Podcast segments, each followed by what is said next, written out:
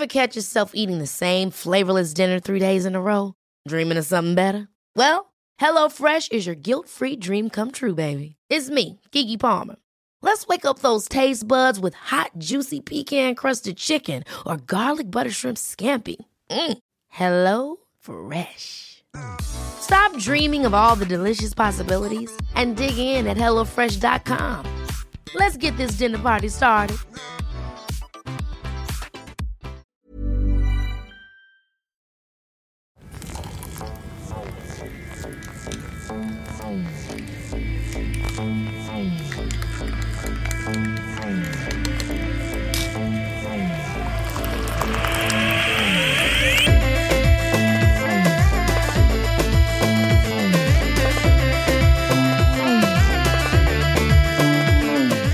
Le néaner, c'est la menthe, cette plante odorante qui parfume le thé, accompagnant de sa douce odeur nos moments de vie. Ce mot évoque à lui seul des milliers de souvenirs de longues discussions, de fêtes, de réconfort, de rencontres et de partage. Quand je pense au néaner, son odeur vient immédiatement me chatouiller les narines et je n'ai qu'à fermer les yeux pour imaginer une table débordante de plats généreux, préparés avec amour par les miens. Msemmen, sfenj, barrel, couscous, briwat, ces mots suffisent à me mettre l'eau à la bouche. Et ça tombe bien, car aujourd'hui j'ai le plaisir d'accueillir Donia Soua Damamra, cofondatrice de Meet My Mama, un délicieux traiteur engagé et une école de formation qui révèle les talents culinaires des mamas du monde entier. Bonjour Donia. Bonjour. Merci beaucoup d'avoir accepté mon invitation. Je suis vraiment très très heureuse de t'accueillir. Avant que tu présentes ton parcours, est-ce que tu aurais des souvenirs liés à la nourriture? Moi et la nourriture, c'est une grande histoire d'amour depuis euh, très longtemps. Puis que je me souvienne, en vrai, j'ai toujours aimé manger et j'ai toujours aimé euh, voir les gens cuisiner. Quand j'étais chez moi ou quand j'allais en Algérie en vacances voir ma famille, eh bien, j'étais toujours euh, fourrée dans les cuisines. Quand j'allais chez des copines, j'étais toujours dans les cuisines de leur mère pour voir, pour apprendre, pour goûter. Et du coup, euh, pour moi, la nourriture, ça a toujours été des moments de plaisir, euh, de découverte, euh, de réconfort. Quand ça allait, quand ça allait pas. Enfin, c'est un peu mon échappatoire pour tout. Et t'as des plats favoris, toi aussi? Oui, j'en ai plein. Pour le coup, avec ce que je fais au quotidien, j'en découvre tous les jours. Je fonctionne beaucoup par phase. Du coup, j'ai longtemps été dans la phase cuisine asiatique.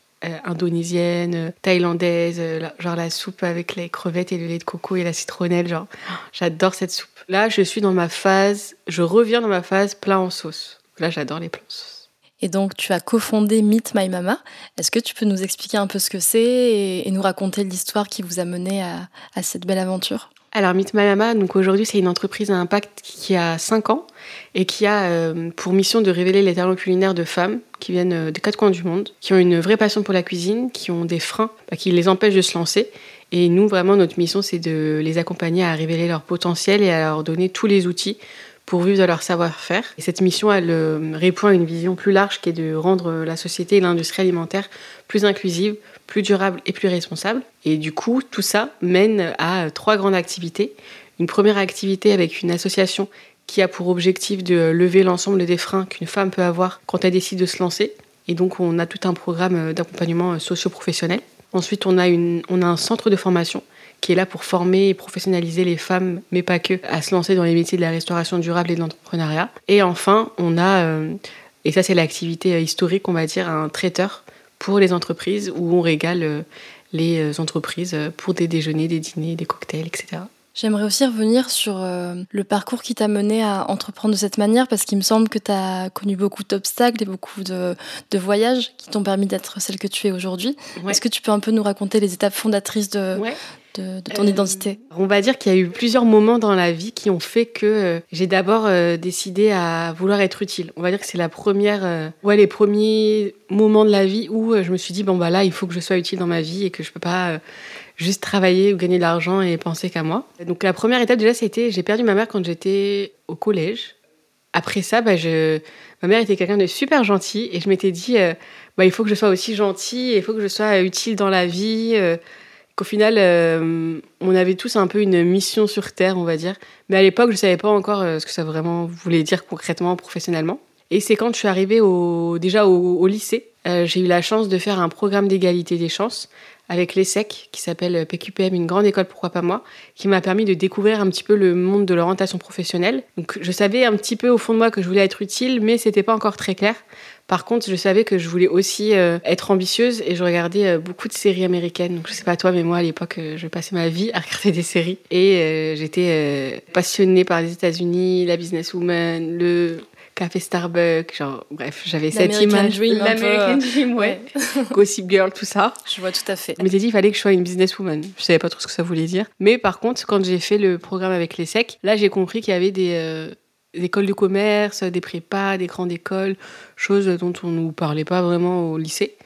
Et c'est ça qui m'a dit, bah, bah en fait, euh, il faut faire des études, il faut faire de longues études. Finalement, à la base, je voulais faire euh, BTS, commerce international ou bien fac LEA. Là, je me suis dit que je pouvais faire euh, peut-être autre chose. Et ça a avéré aussi que pendant bah, ces trois ans de mentorat, j'ai pu bah, découvrir de nouvelles écoles que je connaissais pas, et notamment Sciences Po. Pareil, je connaissais pas du tout à l'époque. Après, j'ai compris que c'était une grande école, ça préparait à, à, des grandes carrières, etc. Et mon... il s'est avéré que dans mon lycée, il y avait un partenariat avec les conventions d'éducation prioritaire. Et du coup, j'ai eu la chance de passer le concours et de l'avoir via ce partenariat. Et donc, je suis entrée à Sciences Po. Et là-bas, la troisième année, tu dois partir à l'étranger. Donc c'était aussi un peu mon American Dream que j'ai pu. demande où tu es allé. j'ai hésité en vrai, parce que je voulais être utile encore une fois. Je voulais aller en Inde ou au Liban. Mais ma famille m'a dit, bah, tu vas aller ni en Inde ni au Liban, tu vas choisir un pays où tout le monde va. Tu vas arrêter d'être dans ton délire euh, de jeu aider, je sais pas quoi. Tu vas aller en Angleterre ou aux États-Unis. Mais bon, vu que je voulais quand même aussi voir les États-Unis, je me suis dit, bon, bah, je vais y aller. Je me suis rendu compte aussi que là-bas, finalement, je pouvais aussi être utile parce qu'il y avait euh, beaucoup de possibilités de faire du bénévolat. Chose, euh, en tout cas, moi, à l'époque, il y a 10 ans, c'était pas hyper commun de faire du bénévolat. Ou alors, c'était organiser des événements avec des gens connus. Du coup, je m'étais dit, ouais, c'est cool, mais j'aide pas vraiment. Et du coup, là-bas, j'ai vraiment été euh, sur le terrain. Euh, j'ai fait d'abord euh, un refuge pour femmes victimes de violences. C'était à peu près 4-5 heures par semaine. Et ensuite, j'ai fait un voyage humanitaire à la Nouvelle-Orléans. Et c'est là où j'ai découvert l'humanitaire et où je me suis dit, c'est trop bien, il faut que chaque année ou chaque deux ans, j'étais ambitieuse à l'époque, faut que tu fasses un voyage. Et du coup, après, pendant tous les deux ans, je faisais un voyage humanitaire. J'ai fait bah, Nouvelle-Orléans, après j'ai fait l'Égypte quand j'étais diplômée, le Liban ensuite. Et là, j'avoue, ça fait deux ans que j'ai rien fait. Du coup, je reviens des États-Unis, je sais que je vais être utile, je sais que je peux faire une carrière dedans, mais par contre, à ce moment-là, on me faisait comprendre que être utile, ça voulait dire euh, travailler dans des associations et être payé genre à 1500 euros. Je rappelle que je voulais être une businesswoman qui gagnait beaucoup d'argent. C'est pas Gossip Girl, ça. C'est pas Gossip Girl. du coup, je m'étais dit comment je pourrais faire euh, pour faire les deux, en fait? Au départ, je m'étais dit, bah, soit bénévole dans des assos en France. Donc c'est ce que j'ai commencé à faire. Donc j'ai fait des stages pendant mon année de césure et en parallèle je faisais du bénévolat. Et euh, c'était donc en 2016 où il y a eu l'arrivée massive des réfugiés. Donc euh, je donnais des cours de français à cette époque. Et lors de mon deuxième stage, je rencontre Loubna, qui d'abord devient une copine. Et puis d'un moment, soit on s'entend bien, on va beaucoup manger dans des restos du monde. Et on se rend compte qu'on a des passions communes et notamment l'envie de d'entreprendre et d'avoir un impact sur la société. C'était aussi les débuts de la Startup Nation. On commençait un peu à parler d'entrepreneuriat. C'était pas comme aujourd'hui euh, où c'est hyper démocratisé. C'était pas du tout ça à l'époque. Mais du coup, on s'est dit, bah vas-y, viens, on lance un truc. Comme ça, au moins, on pourra être utile, on pourra euh, mesurer notre impact, euh, etc. Ça a commencé comme ça. Et, vu qu'on avait aussi grandi bah, avec ces femmes qui avaient un vrai talent, mais qui avaient beaucoup de freins, eh ben, on s'est dit qu'on voulait créer un peu un écosystème pour leur donner les outils pour lever ces freins. Et en fait, sur le chemin, on a rencontré Youssef qui avait eu la même idée que nous, qui avait lancé le même projet en Auvergne et qui finalement euh, était monté à Paris pour le déployer. Et euh, on a finalement décidé, après une rencontre euh, sur Facebook, de se voir et de, s'associer et de créer Meet My Mama. C'est beau parce que quand je t'entends parler, je me rends compte à quel point c'est quand même une histoire de, de femmes ce que tu racontes, enfin, tu, parles du, décès de, ta mère et ton, ta structure s'appelle Meet My Mama aujourd'hui. Tu mets en valeur des mamans du monde entier. Tu as fait du bénévolat pour euh, femmes. des femmes. Euh, est-ce que tu peux nous parler de cet engagement pour, pour les femmes et leurs talents? Je pense qu'au départ, je le faisais sans vraiment euh, me dire que j'allais me spécialiser, pas me spécialiser, mais en tout cas avoir cette, cet intérêt particulier. Je pense que ça s'est fait naturellement dans le sens où j'ai aussi vu euh, pas mal de femmes autour de moi euh, ne pas être actrices de leur vie. Et euh, du coup, ça me frustrait et je me disais, mais je vois pas pourquoi on devrait ne pas les laisser, en fait, et pourquoi elles n'auraient pas les outils alors qu'elles le veulent. Et parfois, il y a personne qui les en empêche, c'est juste qu'elles n'ont pas les outils. C'est la société qui est malheureusement mal faite pour certaines choses et qui fait que elles n'y arrivent pas, elles peuvent pas. Et donc, je m'étais toujours dit, bah non, on peut leur donner les outils, elles peuvent le faire très très bien par elles-mêmes. Il faut juste bien les accompagner. Et euh, après, dans la restauration, euh, c'est aussi parce que finalement, pour nous, c'était les meilleurs chefs, mais en fait, personne ne les voyait, personne ne le savait, personne ne les entendait, parce que c'est toujours des hommes blancs euh, que tu vois dans les grands restaurants. Il y a Hélène Darroze, Anne-Sophie Pic qui sont connues, mais c'est tout, et les femmes d'origine étrangère, on en parle encore moins. Et euh, j'en avais marre en fait de me dire euh, pourquoi on ne les voit pas alors qu'elles sont là. Et concrètement, comment ça se passe euh, Quels sont les profils des personnes que vous accueillez? Comment tu rencontres une mama qui sera officiellement euh, dans l'équipe? Notre communauté regroupe plus de 300 femmes qui ont déjà assisté à des événements d'inspiration, qui sont venues à, à des réunions d'information et qui ont une soixantaine qui ont déjà eu des formations. Euh, on va dire qu'il y a trois grands canaux de communication. Le premier, c'est le bouche à oreille, donc une mama qui va parler à une autre mama, etc. Le deuxième, ça va être les médias. Euh, on a eu pas mal de retombées presse, ce qui fait que euh, dès qu'on a une retombée presse à la télé ou autre, eh bien, on a plein de mamas qui nous contactent. Ou des fois, c'est leurs enfants, leurs maris, euh, ça dépend. Et la troisième, c'est les institutions publiques et les organisations associatives qui, eux, sont spécialisées, on va dire, sur, par exemple, l'accueil de réfugiés, l'accueil de femmes en insertion, etc., qui nous les envoient. Et aujourd'hui, notre communauté, elle est hyper large. Tu as des femmes qui, ont 22 ans, comme euh, certaines qui ont 65 ans, des femmes qui sont en reconversion professionnelle après de longues études euh, et un travail, d'autres qui étaient femmes au foyer, qui ont voulu euh, enfin travailler pour elles, d'autres qui étaient passionnées de cuisine, elles sont autodidactes. Tous les milieux sociaux, tous toutes les origines, tous les âges, c'est hyper varié. Donc comment ça se passe? Vous avez un répertoire de femmes avec des spécialités? Comment tu ouais, les sollicites? Chaque femme a sa, a sa signature culinaire et nous on regroupe les femmes au travers de voyages culinaires. Du coup, euh, c'est un peu comme une agence de voyage, mais là c'est une agence de voyage culinaire. Donc tu peux aller euh, euh, faire un safari en Afrique de l'Ouest, tu peux faire une virée en Pachamama, tu peux faire un, une Indian Street Food Express. Donc en fait, c'est des voyages culinaires et dans chaque voyage, tu as plusieurs mamas de plusieurs origines. Et l'école que vous avez mis en place, ça consiste en quoi? L'école, elle a pour euh, vision de former au métier de, de la restauration et de la food durable et de l'entrepreneuriat. Il y a un premier euh, programme qui, va, qui est destiné aux femmes qui deviennent mamas du coup euh, de traiteurs et donc avec tout un accompagnement pour leur permettre de se professionnaliser en tant que chef traiteur, entrepreneur. Et à côté, on va ouvrir des formations plus généralistes ou plus spécifiques, mais en tout cas un public plus large. Donc même des hommes pourront, s'ils le souhaitent, avoir des, euh, cours euh, disponibles sur, par exemple, créer mon menu, euh, trouver des clients, etc. Pour l'instant, c'est à Paris. La formation, donc, ça va ouvrir l'année prochaine. Il y aura sûrement des choses aussi en ligne. Et on a notre incubateur traiteur à Marseille aujourd'hui. Trop bien, parce que je rappelle que je vis à Marseille. Exactement, donc bientôt les beaux-arts pourront faire appel aux mamas. Kedge a déjà fait appel, donc maintenant on attend les beaux-arts.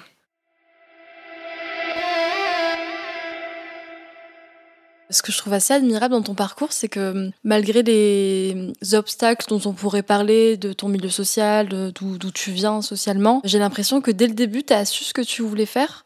Et surtout, tu as, cru en toi. Et c'est ce que j'entends, en tout cas quand tu me parles, tu as monté quelque chose où à la fois tu, es entrepreneur, tu, veux gagner de l'argent, tu veux gagner ta vie, tu, as plein d'idées, et en même temps tu arrives à avoir cet impact euh, social. Comment on trouve cet équilibre parfait entre amour de soi et, fierté, et le fait de croire en soi et de vouloir euh, faire des projets, et le fait de bah, d'être utile comme tu voulais depuis toute petite Par rapport juste euh, au, côté business et au côté social, en fait aujourd'hui ils sont indissociables. On peut pas faire euh, beaucoup de business si on n'a pas l'impact social. Pareil, si on veut avoir beaucoup d'impact social, on doit faire beaucoup d'argent. On peut pas euh, les dissocier et finalement les deux vont de pair pour réaliser notre mission et notre vision.